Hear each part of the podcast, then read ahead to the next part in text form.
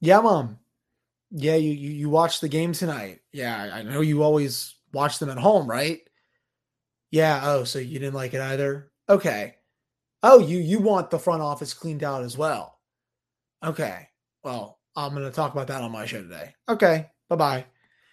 So, yeah, my my mom is also uh, pretty pretty fired up about this one. We are going to get into everything that went wrong in this 7 to 2 disgusting loss by the Pittsburgh Penguins where they go from here the, the road ahead, just everything from this one. It's all coming up right after this drop. Your Locked On Penguins, your daily podcast on the Pittsburgh Penguins, part of the Locked On Podcast Network. Your team every day.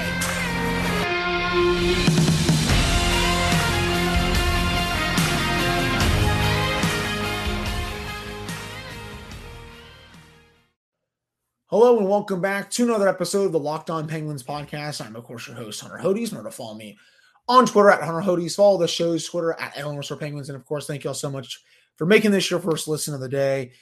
Uh, and wow, just seven to two, a, pathet- a pathetic performance. As Michel Therrien says, half the team does not care, as he says in his accent. I've never seen such a.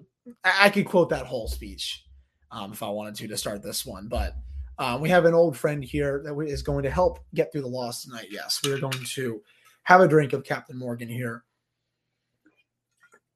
Okay, as as strong as I can remember. And yeah, that's I think how probably most of you all are feeling tonight.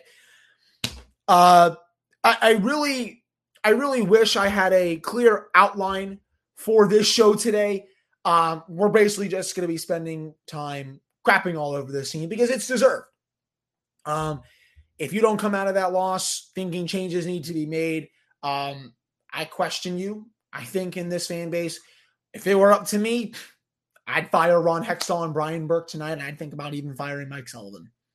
I've long been a Mike Sullivan fan. I think he's a top five head coach in hockey, but what was that effort? There's no energy from the players. There's no effort. There's no loyalty unless you're being loyal to bad players. There's no spirit. There's no pushback. They look like a bunch of battle droids from Star Wars Attack of the Clones, mindlessly shooting into the air, acting like there's not a care in the world. That is what they look like. Just a bunch of AI drone or just battle droids from Star Wars gliding around just like it's nothing with not a care in the world. And we have reached February 23rd eight days away from the trade deadline. That's how you're playing against an Edmonton team that has not was not playing well coming into this game. I am sorry. The Oilers are a good team. They are not a seven to two win better team than the Penguins.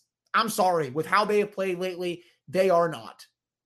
And the way that they got utterly embarrassed after that, right after that Chris Letang, they opened up the scoring, but they were playing bad. They took some penalties that screwed them right after that opening minute. Just a joke. And I'll quote Michel Therrien here again from that epic rant from a decade and a half ago at this point. Am I going to be happy about eight minutes? No, I'm not going to be happy about eight minutes. Tonight, I think Mike Sullivan could say that, except he was maybe, if I'm going to be happy about one minute? No, I'm not going to be happy about one minute. And right after that, they were outshot 14 to 3 going into the uh, uh, first intermission, they are being outshot 24 to 6. At one point, you know, halfway through the third period, they had barely even 15 shots. They're getting blown out in this game, and the players are still ex- they're still trying to do drop passes on the power play in the offensive zone. I am sorry, I'm not a shoot it person, but in that sort of situation, just fire the puck to the net. Why are you looking for that perfect play? It's just that was the single worst game of this season, probably one of the worst moments of the Sidney Crosby Evgeny Malkin era. I know there's probably a, a good chunk of them and they're, you know, blowing that 3 1 lead to the Rangers in 2014. Heck, you know, throughout the second half of the season in 2014 15 with Mike Johnston. But this game, it's it's hard to top. I'll say that. It looked like a bunch of players that did not care in the slightest It's embarrassing. It's disgusting. It's pathetic. It's concerning. It's whatever word you want to call it. And I, I'm I'm very concerned. I've never been this concerned about this team for as long as I've been following them. What's going on here? You know, I don't even know if a players only closed door meeting can fix this. And I feel awful for the core. Just awful. Like Chris Letang and Evgeny Malkin took discounts to come back. Letang's making 6.1. Geno's making 7.1. Rakell's not, you know, he, he took, he's making five. Rust is making a little bit of money, but he's been okay at times. But you have your core, your core three, Crosby at 8.7, Letang at six, Malkin at seven for 21, 22 million and this is the team that's being iced when they have been so freaking good this year. Are you kidding me right now? and it all just goes back to how bad this front office has butchered this team, especially from this offseason. Again, I would fire Ron Hextall and Brian Burke tonight, not tomorrow, not this weekend, not next week, tonight night. I don't care who takes over in the interim with the trade deadline seven, day, seven, uh, seven days away. I don't even care if the deadline is a week away. Honestly, if you're going off this performance, they probably should just sell. And I've been very against them selling because I don't think you're going to get a lot back for the players that they can make available. Oh, you're going to sell Tristan Jarry. I don't know what team needs Tristan Jarry. You're going to sell Jason Zucker. Cool. The guy makes 5.5 million. Are you really going to get a first round pick back for him? Probably not. But going off this game, they probably should sell. It's just, it's so, again, I just feel so bad for the core players who have carried all the other corpses on this roster this season. They are the reason, the top six, the core in general, that this team has, you know, six, what is it, 63 points right now? They are the reason for that. No one else. Sorry. And a Mike Sullivan, and I'll get to him in just a second. But everything that could go wrong did. This hasn't been the same team once the new year turned. You know, I right now I have a hard time seeing them make the playoffs. I don't care that Washington is playing bad. They're probably not going to get in anyway. The Red Wings are surging. The Sabres had a big win tonight. The Islanders are playing a bit better. How is this team going to make the playoffs? Again, the games in hand don't mean crap if you don't win them. I'm I I I know you all come to me for answers on this show. Hunter, what the heck happened? Hunter, what's going on next? I I wish I had an answer for that. I did, Jens. I I wish I had an answer for what just happened tonight. That was more than laying an egg. That's not what that was. That looked like a team that quit on the management staff and that quit on their two time cup winning head coach, the greatest coach in this franchise's history. No disrespect to Badger Bob Johnson. Mike Sullivan is the greatest head coach in franchise history that looked like a team that quit. And if he is fired at some point this season or during the offseason, maybe I'll disagree with it a little bit. Won't be surprised. Maybe this team does need a new voice. They definitely need new management. We're going to dive into that a lot more in the second segment, but just a joke, if you ask me.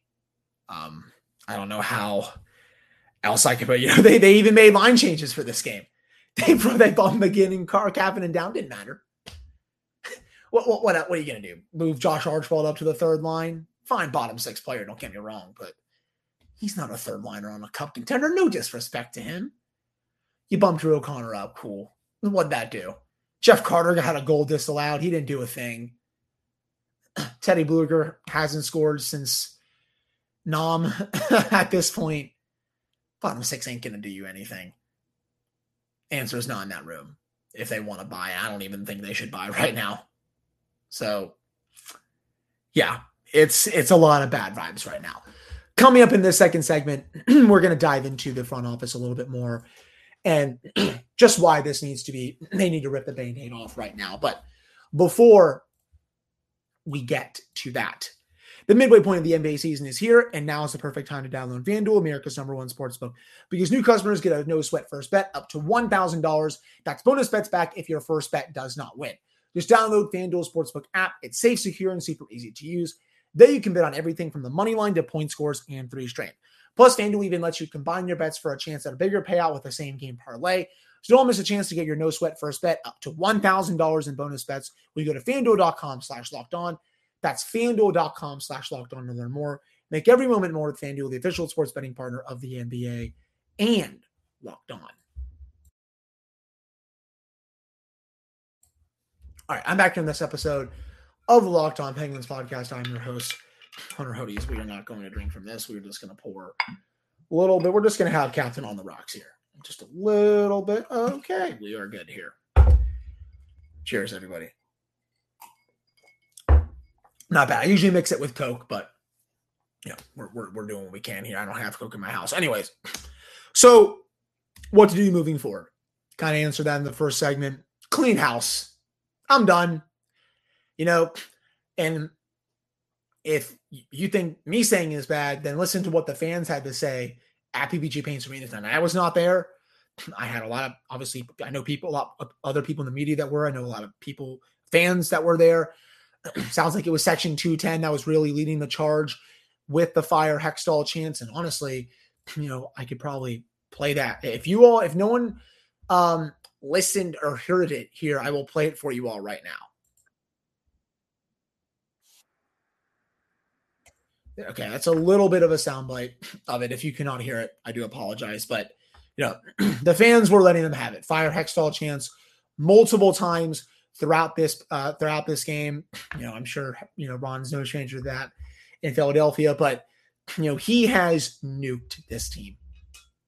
He has screwed them in so many ways. He failed to surround the core with a good supporting cast, and that, my friends, is the main reason for why this team has been so bad this year. As Jesse Marshall even says of the Athletic, the problem for me is that this being, you know, bandied about as a side effect of getting tremendous current day value on contracts from Malkin, Letang, and Rust. This is to me an utter failure to provide the core players with a supporting cast capable of maximizing the remaining time. One million percent. He probably said it better than I could, but we are on the same page. He has failed, the general manager and the president of hockey operations. And honestly, no offense, I don't even know what Brian Burke does for this franchise. If, if someone can please tell me what he does, I would be um, forever um, grateful for that. I legitimately have no clue what the hell he does for this team. He just speaks sometimes. Whatever. Doesn't really, again, know, great job to Mario for that. He's a icon, but I don't know what he was thinking with that decision. I don't know what he was thinking to hire these two clowns. I understand he took the money and dipped. Good for him. He's had a hell of a career, has five total Stanley Cups, but man, he botched those two hires badly. I would love to see what this team would look like right now if they would have went and hired Chris MacFarland from the Colorado Avalanche, took the interim tag off Patrik Allvin. Would have been real interested to see where the where the team would be right now. But this offseason, changing the defense when that was not even really the need at all. Jeff Petry, fine player, but he's been perfectly average this season, which is not good enough. He also makes too much money. Um, you're trading John Marino, which is fine in a vacuum, but you're getting, getting back you're getting back a player who can't even be on the team right now because of salary cap problems. And speaking of that, oh yeah, you screwed yourself with the salary cap because you overpaid for players who no other GM would overpay for. I'm sorry. What GM was going to give Kasperi Kapanen $3.2 million after the season he had in 2021 2022? What GM was going to do that? And not that for two years. He's still he's still signed for next year. What GM was going to give Jeff Carter a two-year extension halfway through a season because he was playing okay? The guy's 38 years old. He's shot. what GM was going to give Brock McGinn a four-year term at 2.75 million. And oh yeah, he's still signed for two more years after this. And I mean, no disrespect to Josh Archibald because I thought he had a perfectly fine first half of the season before he got hurt. But what GM was making him the first signing of the offseason. What are we like, what are we doing here? It's just like almost all the moves, I could even say all the moves, I could you can even argue that that he made to help the core after he did such a great job of bringing all of them back have backfired in such a massive way that I didn't think it was possible. And yet he has the audacity to speak to the media just a few weeks ago and say, well, yeah, I like my team on paper, but when I'm on the ice, I don't. How do you like this team on paper? Brock McGinn, 24 straight games now without a point. A point. Jeff Carter, if he had scored tonight, that would have been his second or third even strength goal of the season. Kasperi Kapanen hasn't done anything in a while. Teddy Blueger can't score. like, there's no way you can like your team on paper. I understand you're not going to throw some of these guys under the bus, but jeez, man. It's just like, it seems like he's refused to see that these are problems.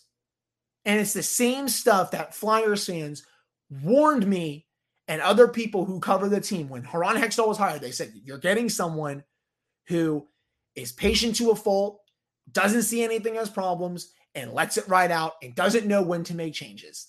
You're seeing that right now, exactly how it happened on the other side of the state. I thought he would learn from that. That's why I was maybe a little more bullish on the hire compared to others. he hasn't. He hasn't learned a thing from that. Heck, he even got so bad he almost drove Malkin out of town because he was being, you know, he was not budging with contract negotiations.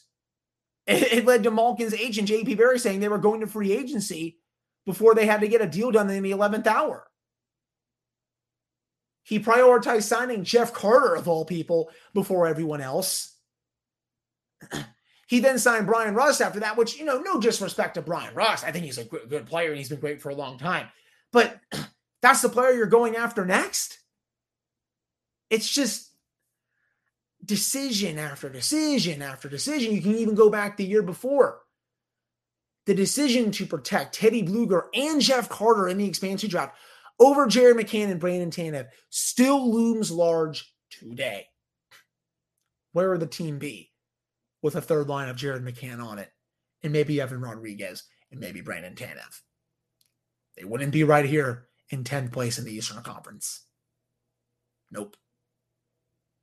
If they had Rickard Rakell, if, if they had done that, gotten Rickard Rakell, done everything else they did this offseason, even, right? but made the decision, a better decision in the expansion draft, and had McCann right now, and Tanev, and Rodrigues, because those three would combine for basically the same money that the McGinn Carter Kapanen line does. This team will be top three in the Metro. But Hextall's roster evaluation has been piss poor, and he is the main culprit for this.